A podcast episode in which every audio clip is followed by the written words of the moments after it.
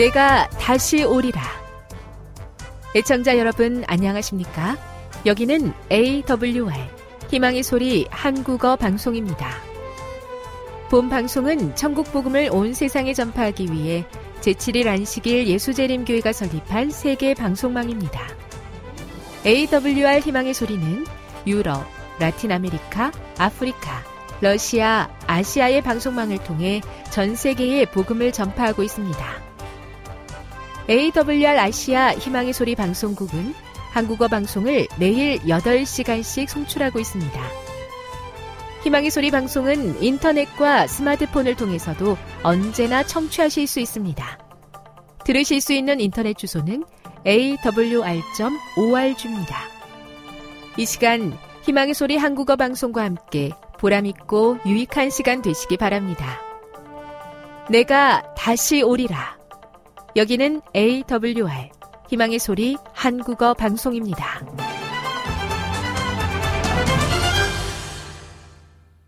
주파수 안내입니다.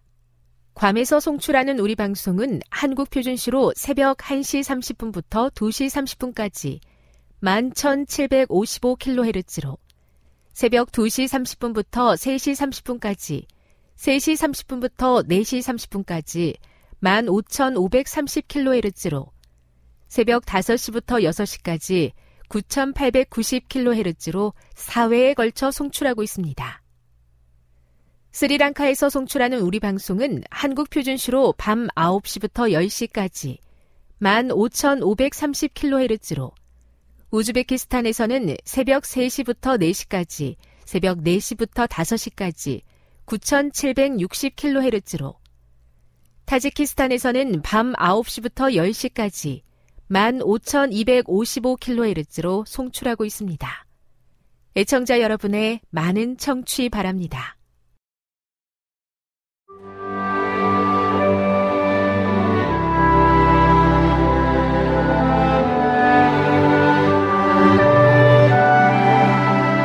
읽어주는 교과 넷째 날 12월 6일 수요일 전혀 다른 하나님을 소개함 아테네의 사상가들의 관심을 끈 바울은 이제 청중에게 하늘의 하나님을 소개한다. 사도행전 17장 24에서 27절을 읽어보라. 이 사람들에게 다가가기 위해 바울은 어떤 접근 방식을 취하고 있는가? 알 수 없는 신에게까지 재단을 쌓을 정도로 영적인 것을 중요하게 여겼던 사람들에게 바울의 말은 흥미로웠다. 창조주 하나님은 사람의 손으로 지은 전에 계시지 않고 인간에게 무언가를 요구하지 않으시며 대신 인간의 필요를 공급하신다는 것이었다. 신들은 예측할 수 없고 자기중심적이며 잔혹한 존재로 묘사하는 그리스 신관에 젖어 있던 문화에서 바울이 말한 것 같은 신의 존재는 놀랍도록 흥미로운 관점이었다. 그렇게 아레오바구에 있던 사람들은 사랑의 하나님을 향해 첫걸음을 내디뎠다. 무엇보다 놀라운 사실은 그들이 몰랐던 신을 알 수 있다는 것이다. 실제로 하나님도 자신을 보여주기를 원하신다. 바울은 누가가 기록한 것보다 더 많은 이야기를 아레오바고에서 했을 것이다. 지명 관계상 그 연설이 요약되었겠지만 아마 지금까지 우리가 살펴본 각각의 개념들에 대해 바울은 더 자세히 설명했을 것이다.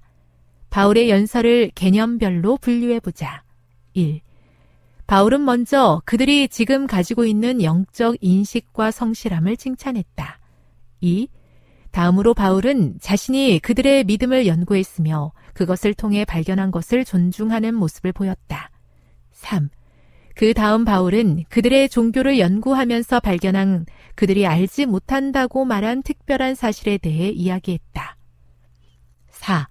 그 후 그는 그들에게 절실히 필요한 하나님의 모습, 즉, 존재하시며 그들을 사랑하시고 멀리 계시지 않은 하나님의 모습을 나누었다.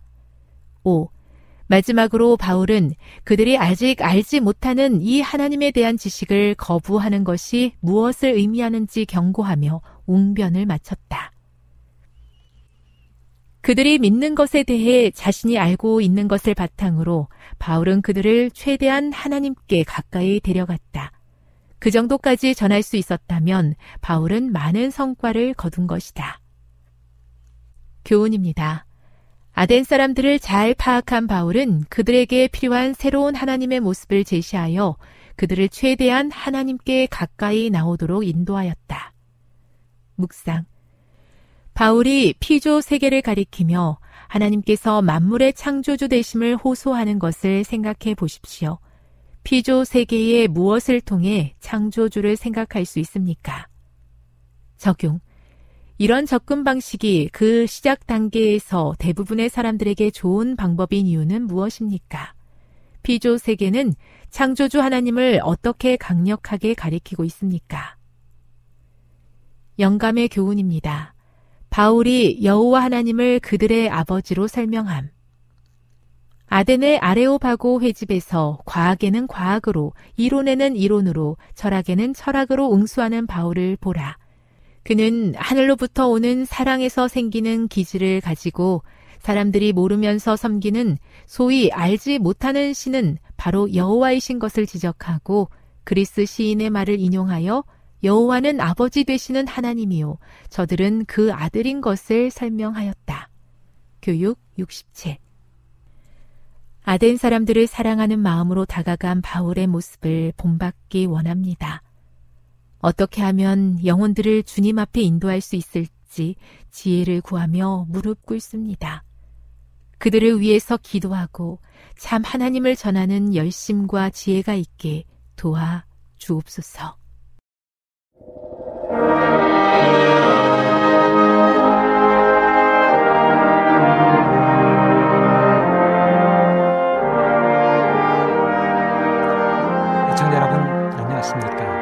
귀한 말씀을 듣는 시간입니다. 먼저 하나님의 말씀 누가복음 9장 28절로 36절의 말씀을 읽겠습니다.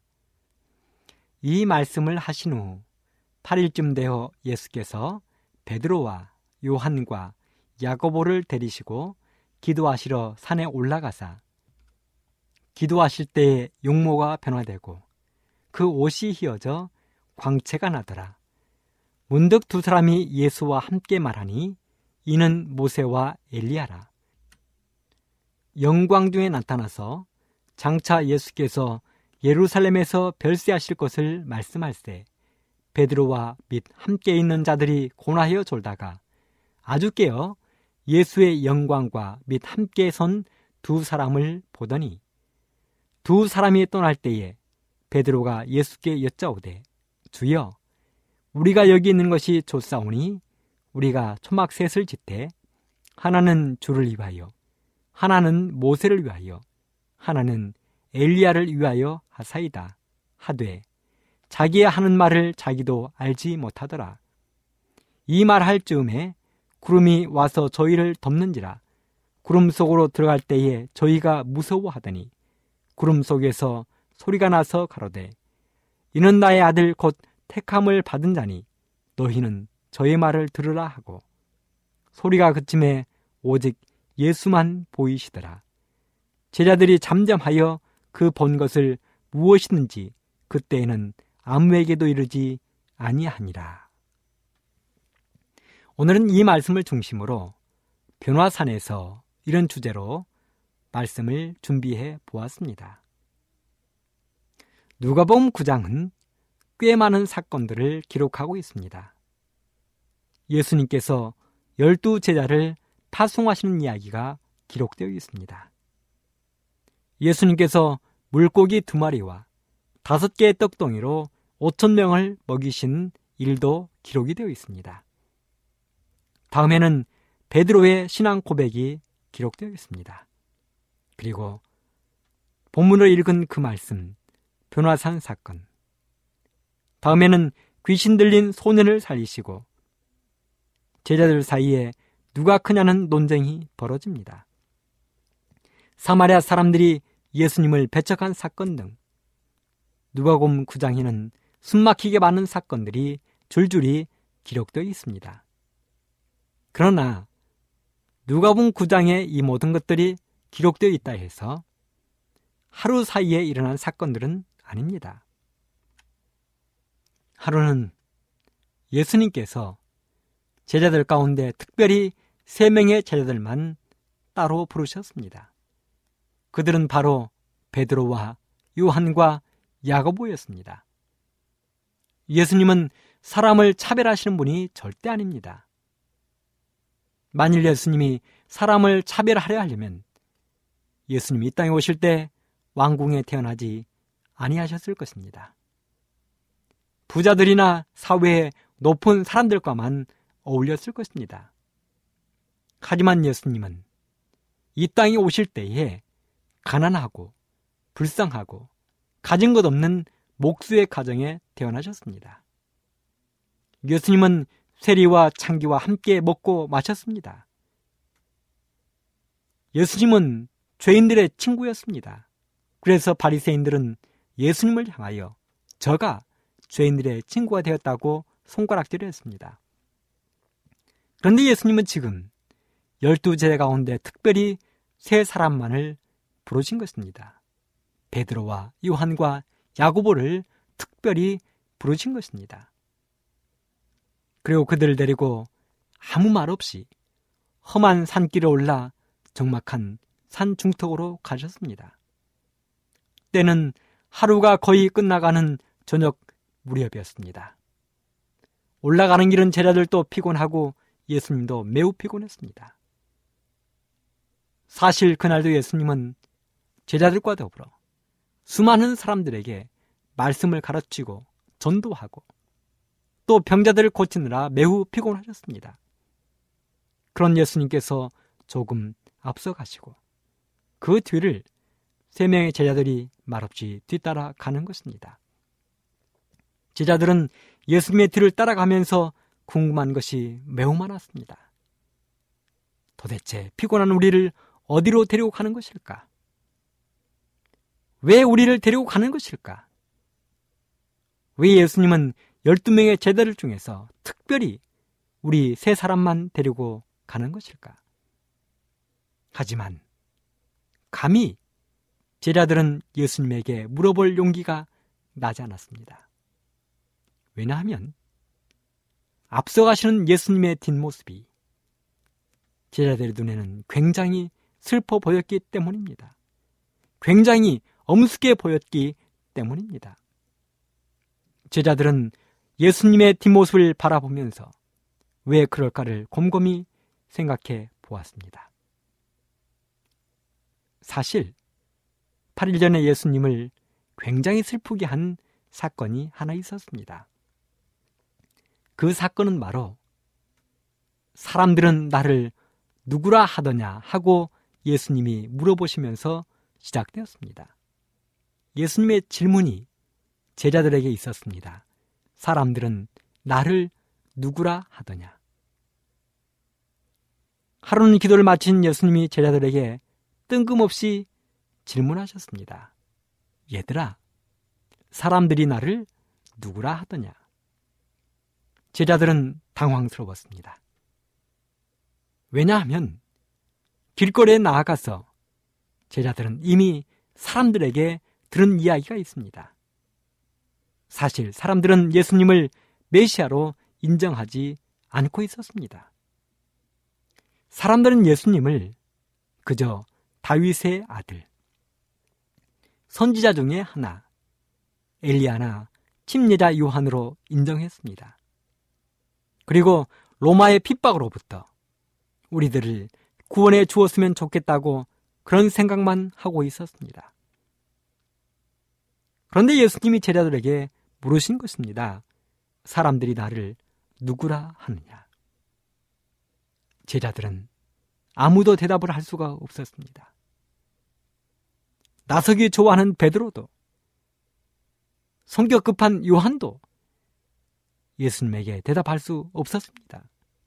그래서 침묵으로 일관했습니다. 그러자 예수님이 다시 물으셨습니다. 그러면 너희는 나를 누구라 하느냐? 사람들이 이야기하는 것을 대답하지 못한다면 너희는 나를 누구라 하느냐? 너무도 갑작스러운 질문. 제자들 가운데 아무도 예상하지 못했던 질문을 예수님이 그들에게 하신 것입니다. 제자들은 서로 얼굴만 바라보며 선뜻 대답을 하지 못했습니다. 아니, 감히 대답할 수가 없었습니다. 잠시 무거운 침묵이 흐른 후 마침내 베드로가 입을 열고 대답했습니다. 주는 그리스도시요 살아계신 하나님의 아들이시니이다. 주는 그리스도시요 살아계신 하나님의 아들이시니이다. 용감하고 다일질적인 베드로가 침묵을 깨고 한 고백은 참으로 위대한 고백이었습니다. 주는 그리스도시요 살아계신 하나님의 아들이시니이다. 사랑하는 애청자 여러분, 오늘 베드로의 이 고백이 저와 여러분들의 고백이 되기를 간절히 바랍니다. 그렇게 되었으면 너무도 행복하겠습니다. 사실 수많은 사람들이 예수님께 다가왔다가 물러갔습니다. 예수님이 자기들의 왕이 되기를 원했지만 그런 기미가 보이지 않으니 물러가 버린 것입니다. 실망하고 돌아가 버린 것입니다. 그런데 베드로를 비롯한 지금의 제자들은 여전히 예수님의 주변에 머물며 충성하고 있는 것입니다. 그리고 그들의 믿음을 베드로가 대표하여 고백하기를 주는 그리스도시요 살아계신 하나님의 아들이니다 하고 이야기한 것입니다. 사실 그 시간까지도 제자들은 아직도 예수님의 사명을 이해하지 못하고 있었습니다. 조금도 깨닫지 못하고 있었습니다. 아직도 예수님이 왕이 되면 한 자리를 차지하고 싶은 생각에 그들은 마음이 꽉 사로잡혀 있었습니다. 그래서 예수님은 이제 제자들에게 왜 자신이 이 땅에 오셨는지를 이야기해 주셔야 했습니다. 왜냐하면 예수님의 지상 사업이 마지막을 향하여 달려가고 있었기 때문입니다. 예수님은 사람의 몸으로 이 땅에 태어나시기 전 이미 자신이 걸어가야 할 길을 알고 계셨습니다. 보셨습니다. 그분의 마음을 찌르는 심한 고통, 제자를 통하여 당해야 할 엄청난 어려움, 그분의 머리에 씌워진 그 모욕, 그분이 견뎌야 했던 궁핍, 이 모든 것들이 그분이 하늘 왕관과 왕복을 벗어던지고 이 땅에 오시기 전에 그분의 눈앞에 공개되었습니다. 보신 것입니다. 말 구유에서 시작하여 십자가를 지고 갈발에 이르는 모든 장면이 예수님의 눈앞에 펼쳐졌습니다. 그분은 당신에게 임할 고통을 다 하셨습니다. 그럼에도 불구하고 시편의 시편 기자는 이렇게 기록을 했습니다. 시편 40편 7절로 8절. 그때 내가 말하기를 내가 왔나이다. 나를 가리켜 기록한 것이 두루마리 책에 있나이다. 나의 하나님이여 내가 주의 뜻 행하기를 즐기오니 주의 법이 나의 심중에 있나이다 하였나이다. 예수님은 그 고통을 이미 알면서도 내가 주의 뜻 행하기를 즐긴다고 말씀하셨습니다. 예수님은 그 고통을 이미 알면서도 주의 법을 나의 심중에 새겼다고 말씀하십니다. 마음을 찌르는 심한 고통과 십자가의 고통을 예수님을 아시면서도 내가 주의 뜻 행하기를 즐긴다. 주의 법을 나의 심중에 새겼다고 말씀하셨습니다. 이것이 우리를 향한 예수님의 사랑입니다. 한없는 모욕과 엄청난 고통과 치욕이 이미 눈앞에 펼쳐져 있음에도 불구하고 그것을 즐겨 순종하기로 결정하신 것이 우리 주님의 사랑입니다. 사랑하는 애청자 여러분, 그런 주님에 대하여 감사하는 마음을 갖게 되기를 간절히 바랍니다. 그런 주님을 여러분들의 개인의 구조로 영접하게 되기를 간절히 바랍니다. 주님은 우리를 결코 실망시키지 않는 위대한 하나님의 아들입니다.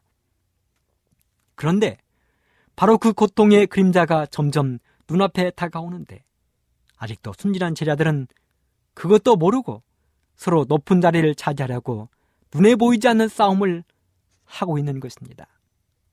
눈치를 보고 있는 것입니다. 누가 예수님의 사랑을 많이 받는지 그것을 감시하는 것입니다. 그리고 예수님이 세상의 임금으로 통치하시기를 기대하고 있는 것입니다. 그런 제자들을 향하여 예수님이 물으셨습니다. 사람들이 나를 누구라 하느냐?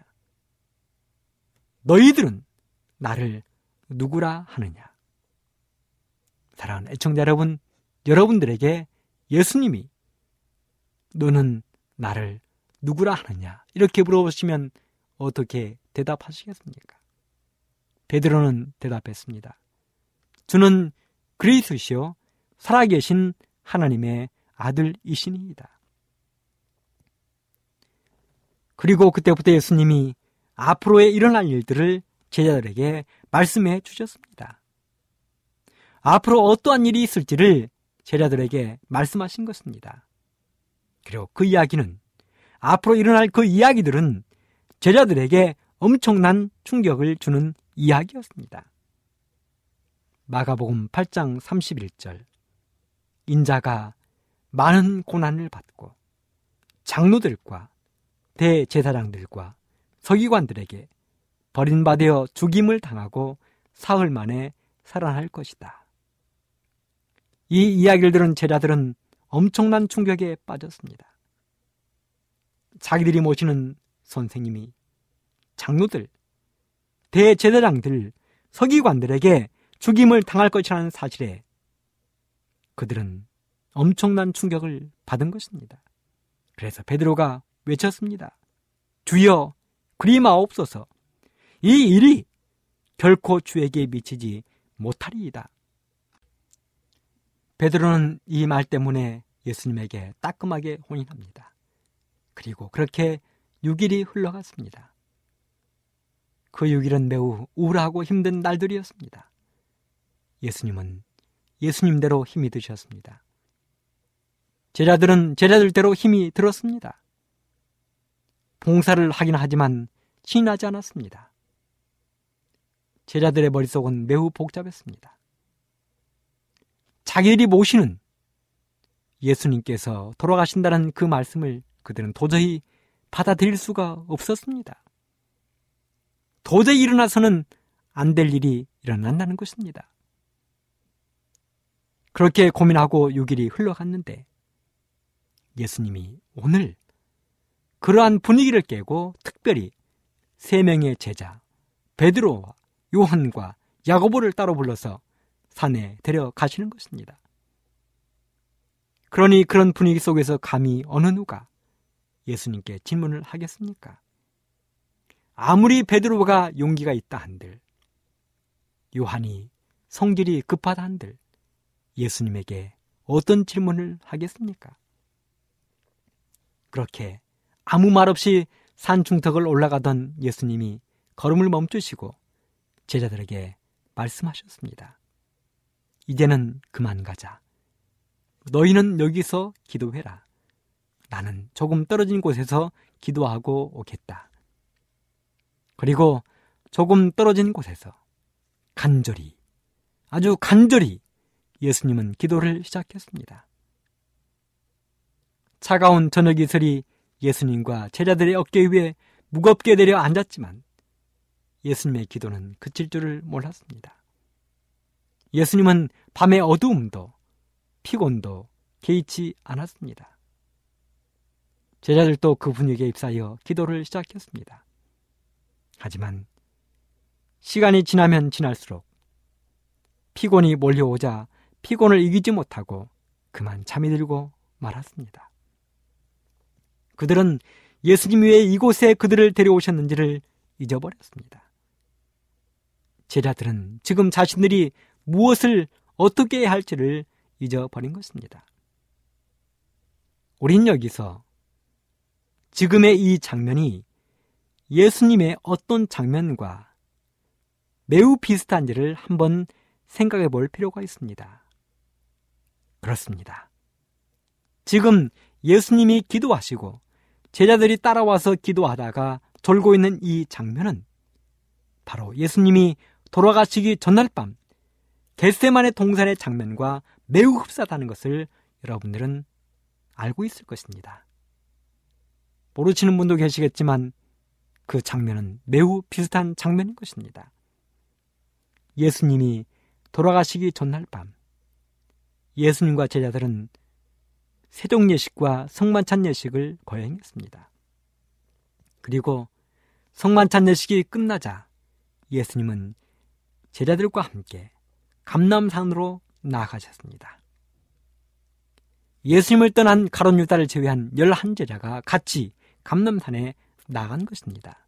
그리고 감남산에 도착하자 다른 제자들은 모두 남겨둔 채 특별히 세 명 베드로와 요한과 야고보를 데리고 예수님은 기도의 동산 겟세만의 동산에 기도의 거처로 따로 데려가셨습니다. 달빛이 고요한 6월절 그 저녁에 사방이 잠들어 고요한 그 저녁에 하늘에는 둥근 달이 밝게 비추이는데 예수님과 세 명의 제자가 말없이 겟세만의 동산을 향하여 걸어 올라가고 있습니다. 예수님은 평상시와 다르게 깊은 침묵 가운데 한 걸음 한 걸음 발걸음을 옮기고 계셨습니다. 베드로와 요한과 야고보는 예수님의 그 뒤를 말없이 따라가고 있는 것입니다. 그리고 한적한 동산 입구에 도착하시자 예수님은 제자들에게 따로 기도하라고 명하시고 자신도 한적한 곳에서 찬이슬을 맞으며 간절히 기도하셨습니다. 예수님은 이 시간이 지나면 세상 죄를 다 짊어지고 십자가의 고통을 받으셔야 할 것이었습니다. 십자가를 지는 고통도 고통이지만 인류의 죄의 무거운 짐은 예수님을 더욱 무겁게 짓눌렀습니다. 그리고 마귀와 최후의 투쟁을 예수님은 해야 했습니다. 예수님은 지금 온 인류의 생애를 걸고 생명을 걸고 마귀, 사탄과 기도로 투쟁하시는 중이었습니다. 그런데 그 시간에 제자들은 하루의 피곤을 이기지 못하고 깊은 잠에 빠져들었습니다. 예수님이 찾아오셔서 함께 끼어서 기도하자고 이야기했지만 제자들은 다시 졸고 또 졸았습니다. 그렇습니다.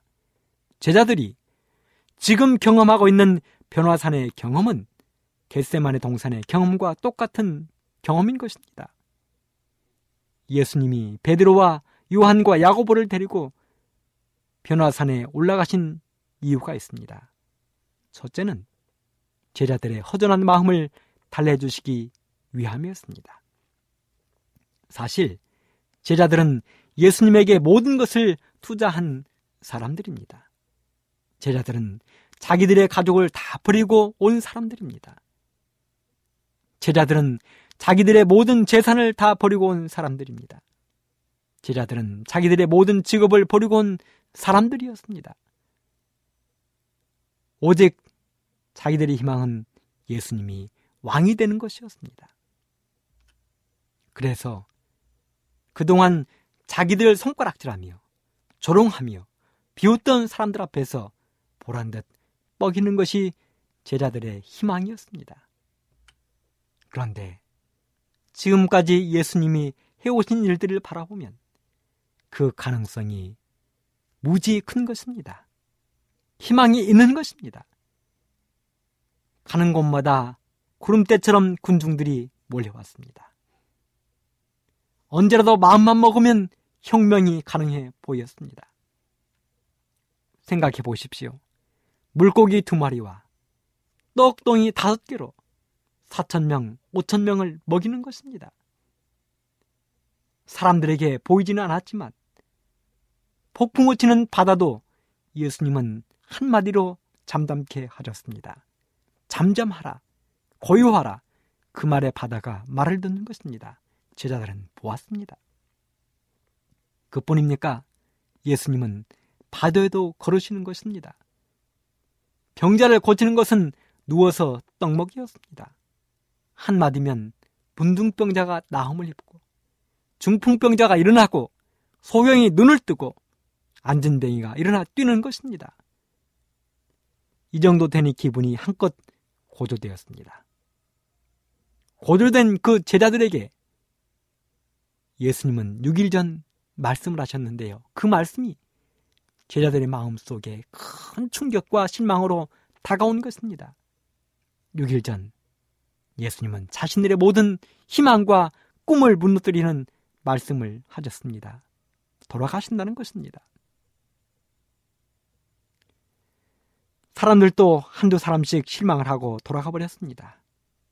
그리고 이제는 예수님과 자기들만 남은 것입니다. 그리고 예수님 자신도 이 땅에 왕이 되려고 오신 것이 아니라는 것입니다.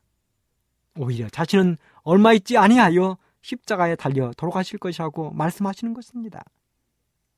그래서 제자들은 지금 말할 수 없는 실망에 쌓여 있는 것입니다. 시대의 소망은 이렇게 기록합니다. 420쪽에 구주께서는 제자들의 암담한 심정을 아시고 저희의 믿음이 수포로 돌아가지 않는다는 보증을 하심으로써 그들의 슬픔을 들어주고자 하셨다. 그렇습니다. 예수님은 이러한 분이십니다. 예수님께 모든 것을 다 바치고 실망 중에 있는 제자들을 위로하시고 용기 주기 원하시는 우리 예수님은 오늘 우리도 역시 그렇게 대하기를 원하신다는 사실입니다. 여러분, 예수님을 믿다가 힘들고 어려우십니까? 걱정하지 마십시오. 걱정하지 마십시오. 제자들을 그렇게 챙기시는 예수님께서는 오늘 우리들도 그렇게 챙기실 것입니다.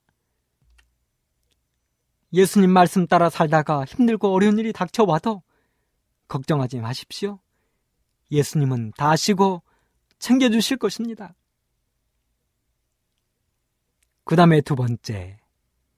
예수님께서 세 제자를 데리고 변화산에 올라가신 이유는 이 세 명의 제자는 겟세만의 동산의 충격을 미리 봄으로 위로와 용기를 얻도록 하시기 위해서 그렇게 하셨습니다. 시대의 소망 420쪽 열두 제자들이 다 그리스도께서 보이시기를 원하는 계시를 받을 수는 없었다. 겟세만에서의 그의 고뇌를 목도할 세 제자들만이 그와 함께 산에 올라가도록 택함을 받았다. 이 세 제자는 겟세만의 동산에 특별히 예수님과 같이 올라갈 사람들이었습니다. 예수님의 잡히심을 직접 눈으로 볼 사람들이었습니다. 예수님이 끌려가셔서 고통당하는 장면을 직접 볼 사람들이었습니다. 그래서 그들이 받을 충격을 미리 맛보게 하시려고 예수님은 그들을 따로 부르신 것입니다. 시대의 소망은 계속 기록합니다. 예수님의 기도의 요지는 예수께서 세상이 창조되기 전에 하늘 아버지와 함께 가지셨던 영광을 제자들에게 나타나게 해달라는 것과 그의 왕국이 인간의 눈에 보일 수 있게 해달라는 것, 그리고 제자들이 그 나라를 봄으로 힘을 얻을 수 있게 해달라는 것이 그분의 기도의 요지였다. 그래서 그 예수님의 기도 응답으로 보여준 것이 바로 예수님의 변화와 모세가 내려온 것, 엘리야가 내려온 것이었습니다. 히데오스만 계속 기록합니다. 예수의 기도는 상달되었다. 예수께서 바위 바닥에 겸손히 엎드려 있는 동안에 갑자기 하늘이 열리고 하나님의 성의 황금문이 활짝 열려 거룩한 광채가 산에 드리워 구두의 몸을 둘러쌌다. 내부에서 나오는 신성이 인성을 통하여 번쩍이고 하늘에서 임하는 영광과 교차되었다. 그리스께서는 쓰러진 자세를 일으켜 하나님과 같은 위엄으로 일어나셨다. 심령의 고뇌는 사라졌다. 그의 용모는 이제 해같이 빛나며 옷이 빛과 같이 휘어졌다. 제자들은 눈을 뜨자 산을 두루 비추는 충만한 영광을 보았다. 이 세 명의 제자들은 예수님의 크신 위엄을 보았습니다. 용모가 해같이 빛나고 옷이 빛과 같이 휘어진 예수님을 보았습니다. 열린 황금문을 통하여 하늘을 바라보았습니다. 그들은 이렇게 주님과 하늘을 보았기에 어떠한 어려움이 와도 그들은 견뎌낼 수 있을 것이었습니다. 그렇습니다. 사랑하는 애청자 여러분, 예수님은 우리들에게도 이렇게 해주시기를 원하십니다. 우리에게 하늘을 보이시고 예수님을 보이시고 승리하는 자들이 가야 될 하늘 예루살렘을 보여주기를 원하십니다. 애청자 여러분, 우리의 눈을 들어 제자들이 바라보았던 변화산의 경험을 하게 되기를 간절히 바랍니다. 예수님을 바라보게 되기를 간절히 바랍니다. 천국을 바라보게 되기를 간절히 바랍니다. 그리고 그 멋진 예수님을 여러분의 개인의 구조로 영접하게 되기를 간절히 바랍니다. 감사합니다. 지금 여러분께서는 AWR 희망의 소리 한국어 방송을 듣고 계십니다.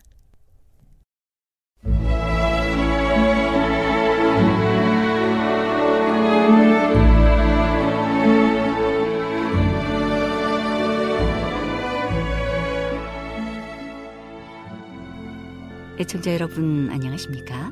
명상의 오솔길의 유병숙입니다. 이 시간은 무한한 사랑으로 당신의 자녀들과 교회를 돌보시는 하나님의 놀라운 능력의 말씀이 담긴 엘렌지 화이처 교회 증언 1권을 함께 명상해 보겠습니다. 경험의 대요 나는 루트 부부에게 특별한 축복이 뒤따를 것이라고 느꼈다. 우리가 그들의 집에 왔을 때 그들은 병으로 고생했지만 나는 이제 루트 형제가 이전보다 더 좋은 건강을 갖게 되었다는 것을 안다. 육신적 번영의 항목 가운데서 이웃 사람의 밀밭에서는 평균 한 에이커당 7부셀에 불과한 수확을 거두었지만 그의 밀밭에서는 한 에이커당 27부셀, 어떤 밭에서는 40부셀의 수확을 거두었다고 그는 알려주었다. 1부셀은 약 36리터, 두 말 정도임.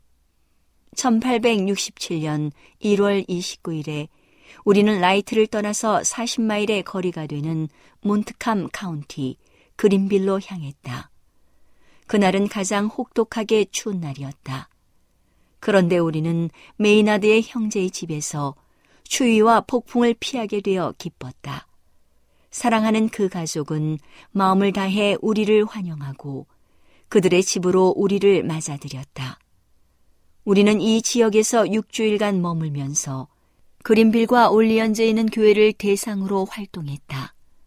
그동안 우리는 메이나드 형제의 안락한 가정을 우리의 본부로 삼았다.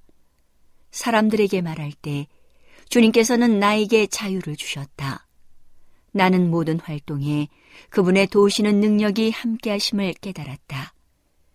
그리고 내가 남편의 활동과 관련해서 사람들에게 증거해야 할 증언을 가지고 있다는 것을 완전히 확신했을 때 나의 믿음은 남편이 건강을 얻어 하나님의 일과 사업에 간합되는 활동을 할 것으로 굳어졌다. 그의 활동은 사람들에게 환영을 받았고 그는 사업에 있어서 나에게 큰 도움이 되었다. 그가 없이는 조금밖에 성취할 수 없었지만 그의 도움과 하나님의 능력으로 나는 내게 맡겨진 사업을 할 수가 있었다. 주님께서는 남편이 하는 모든 활동에 그를 도우셨다. 자신의 연약함과 상관없이 하나님을 신뢰하고 그가 하고자 할 때 그는 힘을 얻고 모든 노력이 향상되었다. 남편이 육체적 정신적 힘을 얻고 있다는 것을 깨달았을 때 나는 남편 곁에 서서 하나님의 사업에 새롭고 더욱 열렬하게 자유롭게 활동할 기회를 다시 얻어서 우리가 하나님의 백성을 위한 마지막 사업에 함께 일할 것을 기대하면서 감사의 마음을 억제할 수 없었다.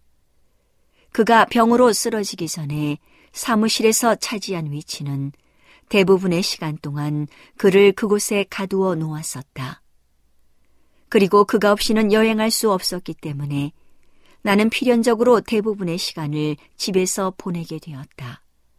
나는 그가 말씀과 교리를 통하여 활동하고 특별히 전도의 일에 자신을 더욱 바치자 하나님께서 이제 그를 형통하게 하심을 느끼게 되었다. 다른 사람이 사무실에서 활동할 수 있었기 때문에 그가 다시는 사무실에 갇혀 있지 않고 나와 함께 여행하므로 하나님께서 그분의 남은 백성을 위하여 우리에게 주신 엄숙한 증언을 증거할 수 있게 해주실 것을 더욱 확신하게 되었다. 나는 하나님의 백성의 낮은 믿음의 상태를 민감하게 느꼈다. 그리하여 나는 매일 나의 능력의 한계까지 이른 것을 깨달았다. 라이트에 있는 동안 우리는 11호를 위한 나의 원고를 출판소에 보냈다. 그리고 나는 집회가 끝나면 12호를 위한 지필의 거의 모든 시간을 할애하고 있었다. 라이트에 있는 교회를 위하여 활동하고 있는 동안 나의 육체적 정신적 힘은 심히 혹사당하였다. 나는 휴식을 취해야 한다는 것을 느꼈지만 그런 기회를 얻을 수가 없었다. 나는 사람들에게 한 주일에 여러 차례 이야기하고 개인적 증언을 여러 쪽씩 기록하고 있었다. 영혼들에 대한 무거운 짐이 나를 누르고 있었다. 내가 느낀 책임이 너무도 컸기 때문에 나는 매일 밤 불과 몇 시간밖에 수면을 취할 수 없었다. 이와 같이 이야기하고 글을 쓰는 활동을 전개하고 있는 동안 나는 배틀 크릭에서 보낸 낙담케 하는 성격의 편지들을 받았다. 나는 그 편지들을 읽으면서 짧은 한순간이었지만 나의 생명력이 마비되는 것처럼 느낄 정도로 마음의 번민을 안겨주는 표현할 수 없는 정신적 억압을 느꼈다. 나는 사흘 밤을 거의 잠들 수 없었다. 나는 번민하고 괴로워했다. 나는 할 수 있는 대로 남편과 우리와 정을 같이 나누는 가족에게 나의 감정을 숨겼다. 내가 아침 저녁의 예배 시간에 가족과 연합하여 무거운 짐을 져주시는 위대한 분께 나의 짐을 내놓고자 구할 때 아무도 나의 수고와 마음의 부담을 알지 못했다. 그러나 나의 탄원은 번민으로 찢어진 마음에서 나왔고 나의 기도는 억제할 수 없는 슬픔 때문에 조리가 없고 앞뒤가 맞지 않았다. 피가 뇌 속으로 몰려가 빈번히 비틀거리게 하고 거의 쓰러질 지경으로 만들었다. 나는 자주 코피를 흘렸는데 특별히 글을 쓰기 위한 노력을 한 후에 그러했다. 나는 글 쓰는 일을 포기하지 않으면 안 되었다. 그러나 내가 다른 사람들에게 제시할 수 없는 증언을 그들을 위하여 가지고 있는 것을 깨달았을 때 나는 내게 지워진 염려와 책임의 짐을 회피할 수 없었다. 오늘은 당신의 자녀들과 교회를 돌보시는 하나님의 놀라운 능력의 말씀이 담긴 엘렌지 화이처 교회 증언 1권을 함께 명상해 보았습니다. 명상의 오솔길이었습니다.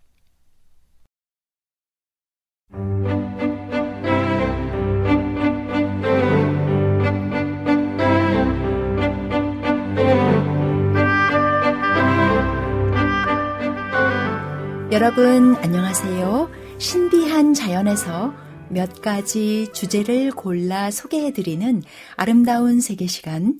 저는 진행을 맡은 송은영입니다. 멧돼지는 일반 집돼지와 종이 같습니다. 다른 점들도 있기는 하지만 집돼지는 민둥돼지이고 멧돼지는 털이 난 돼지라는 차이밖에 없어서 집돼지와의 교잡이 가능합니다. 멧돼지는 이름에 산돼지라는 뜻이 담겨 있어서 산 멧돼지라고 부르지 않습니다. 야생 멧돼지는 개체수가 아주 많으며 분포 지역도 매우 넓은데 이는 멧돼지과 특유의 높은 번식력 덕분입니다. 한 배에 최대 10마리까지 낳으며 성장 속도도 상당히 빠릅니다. 수컷은 송곳니가 튀어나와 있으며 아무거나 잘 먹는 잡식성입니다. 새끼일 때는 몸에 갈색 세로 줄무늬가 있지만 자라면서 점차 사라집니다. 멧돼지의 엄니는 위아래가 맞물리는 구조로 되어 있어 입을 여닫을 때마다 위아래 엄니가 서로 갈려서 상시 날카로움을 유지하는 것이 특징입니다. 몸의 길이는 90에서 200cm, 키는 55에서 130cm, 체중은 90에서 300kg, 달리는 속도는 시속 48km입니다. 일반 체중은 40에서 130kg 정도지만 동북아시아의 아종인 우수리 멧돼지, 다른 말로 만주 멧돼지는 200kg 이상 넘어가는 거구가 되기도 합니다. 멧돼지는 많은 지역에서 대형 육식 동물의 생계를 책임지는 생태계의 중요한 동물입니다. 특히 사자와 호랑이는 멧돼지에게 가장 위협적인 천적으로 시베리아 호랑이의 먹이 중 80%는 만주 멧돼지와 꽃사슴입니다. 멧돼지를 주식으로 하는 불곰은 사자와 호랑이 다음으로 멧돼지에게 가장 위협적인 천적입니다. 그 밖의 천적은 늑대와 유라시아 스라소니, 표범, 치타, 승냥이, 바다 악어와 늪 악어, 대형 뱀 등이 있습니다. 물론 멧돼지의 날카로운 엄니는 맹수마저 해하고 작은 개체라도 육식 동물들에게 역공을 가해 치명적인 부상을 입힐 수 있습니다. 멧돼지는 높은 지능과 고유의 무리 생활을 통한 높은 사회성을 가지고 있어 길들이면 간단한 사람의 말을 알아듣고 심지어는 타종 동물들과도 소통하면서 함께 뛰어놉니다. 사냥꾼의 총이나 창 등에 의해 상처를 입은 멧돼지는 스스로 얼음물에 들어가 상처를 지혈하거나 송진으로 상처를 봉합하기도 합니다. 발자국을 지우려고 낙엽 위만 밟고 다니며 눈에 띄지 않는 그늘진 음지에서 몸을 숨깁니다. 시력은 약해도 주로 코로 냄새를 맡아 먹이를 찾기 때문에 사슴의 버금가는 후각을 지니고 있습니다. 멧돼지는 신체 구조가 큰 동물을 사냥하기에는 적합하지 않기 때문에 보통 개구리와 뱀, 토끼, 들쥐 같은 작은 동물들을 사냥하지만 가끔 큰 동물들을 공격하고 그 외에 독수리처럼 썩은 고기를 먹는 청소부가 되기도 합니다. 서식지의 파괴와 겨울철의 많은 눈으로 먹을 것이 없어지면 멧돼지는 민가로 내려와 비닐 하우스건 집 부엌이건 싹 다 뒤져 먹어 치웁니다. 멧돼지는 덩치가 있고 힘이 좋아 웬만한 울타리로는 막지 못하며 땅을 잘 파기 때문에 높이 2미터 이상의 땅 속까지 어느 정도 들어가서 울타리 밑을 파내고 들어오지 못하는 구조로 철제 울타리를 쳐야만 피해를 막을 수 있습니다. 일반적인 멧돼지는 100m를 10초에 주파하고 45km를 이어달려 인간에 범접할 수준으로 지구력 또한 매우 뛰어나고 가속도가 붙으면 1m의 장애물을 뛰어넘을 정도로 기동성도 좋습니다. 이는 단거리 선수와 장거리 선수의 기록을 합쳐놓은 신체 능력이기 때문에 멧돼지를 발견하면 곧바로 그 자리에서 긴급 신고센터에 연락을 취해야 합니다. 야산에 갔다가 멧돼지와 맞닥뜨리게 되면 그대로 멈춰서 멧돼지의 눈을 똑바로 보고 최대한 주의를 끌지 않는 것이 최선입니다. 고함을 지르거나 폭력을 휘두르는 등 멧돼지를 자극하는 행위를 해서는 안 되며 무조건 뒤돌아서 뛰어 도망가는 것도 매우 위험합니다. 멧돼지는 무척이나 민첩하여 사람이 달리는 속도를 금방 따라잡는 데다 도망치는 순간 멧돼지는 인간을 약자로 인식하고 쫓아옵니다. 산에서 멧돼지의 발자국이 보이면 먹이를 찾아 근처를 돌아다닐 가능성이 높으므로 즉시 하산하는 것이 좋습니다. 멧돼지는 예민하고 영리하여 노련한 개체는 화약 냄새와 쇠 냄새 등으로 총을 가진 사람 정도는 구분하며 무리 생활을 하여 학습을 통해 총을 가진 사람에게는 함부로 덤벼들지 않습니다. 성체의 흉포함과 집 돼지와도 달리 새끼 멧돼지는 어릴 때 줄무늬가 있고 털이 고와서 아주 귀엽습니다. 수명도 상당히 길어서 야생에서는 위험 요소 때문에 5개월에서 5년 정도가 평균이지만 동물원과 집안에서 양호하게 관리를 받고 키워지면 무려 반려견, 반려묘보다 더욱 긴 17년에서 20년을 살 수 있습니다. 멧돼지는 맹수임에도 아기 때부터 사람 손을 타면서 성체 때까지 키워질 경우 야생성이 사실상 사라집니다. 고유의 부침성이 월등히 좋아서 계속 사람을 잘 따르는 편입니다. 태생적으로 머리가 좋은 것도 사육되어도 동일하다며 야생에서도 잘 살 수 있을 거라 착각하고 풀어주면 도로 주인에게 되돌아올 뿐이며 경험해보지 않은 환경에서는 살아갈 수 없습니다. 새끼 때부터 얌전하고 온순한 성격의 멧돼지이면 암수 무관하게 성체가 되어서까지 반려견, 반려묘 등과 풀어 키워 합사해도 마치 자기 가족처럼 뛰고 장난치고 놀 만큼 가까이 지내면서 밥도 같이 먹고 서로 애교를 부리며 꼭 붙어 자는 등 가족의 가득한 고유의 습성을 보입니다. 하지만 주시하며 살펴야 할 필요성은 있습니다. 멧돼지를 홀로 키우면 외로움을 심하게 타며 계속해서 놀고 싶어 하므로 합사할 형편이 안 된다면 주인이 반려저와 많이 놀아주어야 합니다. 멧돼지는 몸을 차가운 진흙탕이나 찬물에 굴려서 열을 식히는 습성이 있는데 이 때문에 멧돼지가 먹을 물을 담을 물통과 적당한 온도의 물이 있는 욕조를 기본적으로 준비해 주어야 합니다. 암수 공통으로 계속 엄니가 자라는데 엄니를 가할 만한 물건과 장난감 등을 꼭 두어야 합니다. 어릴 때는 털이 곱고 부드럽지만 커갈수록 털이 빳빳해지고 피부에 따갑게 긁힌다는 느낌이 들 만큼 털 결이 까칠해지는데 덩치가 커가면서 브러쉬로 빗질을 해주면 야생의 성체와는 비교가 안 될 만큼 털의 결이 잘 정리됩니다.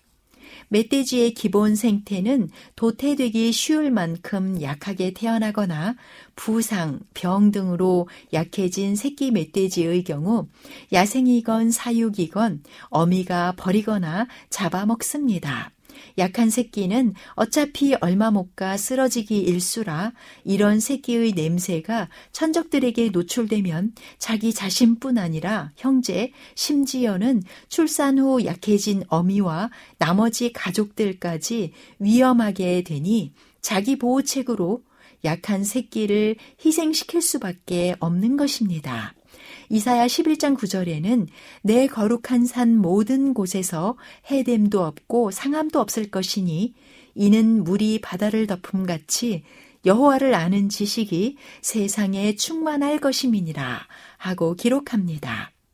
해함과 상함이 없는 하나님의 나라가 속히 임하기를 바랍니다. 안녕히 계십시오.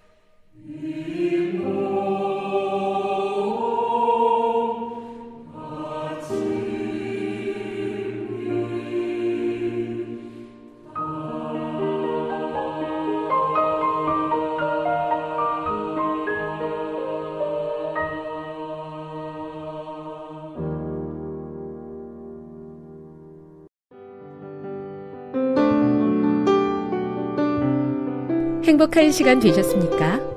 지금까지 여러분께서는 AWR 희망의 소리 한국어 방송을 청취하셨습니다. 방송을 청취하시고 문의를 원하시는 분은 우편번호 02461 대한민국 서울시 동대문구 이문로 1길 11 희망의 소리 방송부 앞으로 편지나 엽서를 보내주시거나 지역번호 02-3299-5296에서 8번으로 전화 주시기 바랍니다. 지금까지 함께 해주신 애청자 여러분들께 감사드립니다. 애청자 여러분, 다음 이 시간까지 하나님 안에서 늘 평안하십시오. 감사합니다. 내가 다시 오리라. 여기는 AWR, 희망의 소리 한국어 방송입니다.